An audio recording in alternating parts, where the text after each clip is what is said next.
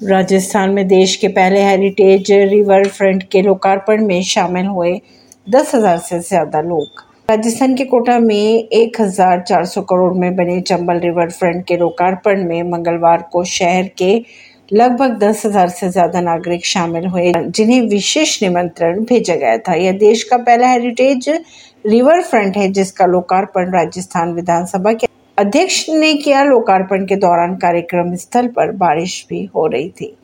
परवीन सिंह, नई दिल्ली से।